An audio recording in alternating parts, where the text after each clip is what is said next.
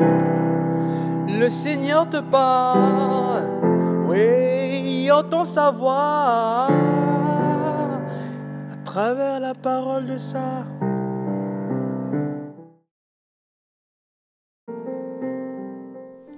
Bien-aimé dans le Christ, l'hypocrisie mondaine est une contradiction euh, par rapport à l'Évangile, car celle-ci est vérité, tandis que l'hypocrisie est pure dissimulation de la vérité.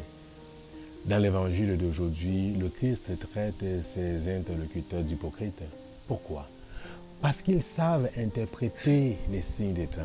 Quand il y a des nuages qui apparaissent à l'horizon, on sait interpréter, deviner qu'il va pleuvoir. Ça dit qu'on se fait paraître pour ce qu'on n'est pas.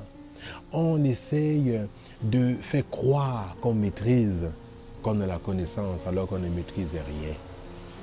Oui, aux yeux de nos frères et de nos soeurs, aux yeux des humains, on, on semble maîtriser.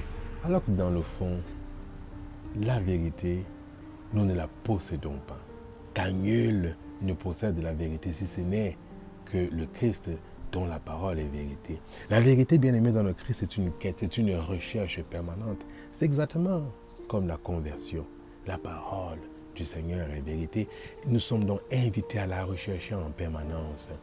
Oui, bien aimé dans le Christ, l'hypocrisie selon l'esprit de ce monde ne mène à rien. Nous sommes invités à travers nos actions, nos paroles, à demeurer en concordance dans nos actes et nos paroles en lien avec l'évangile du Christ.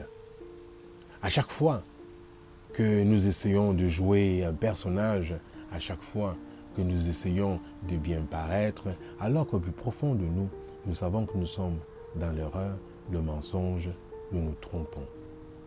Amen.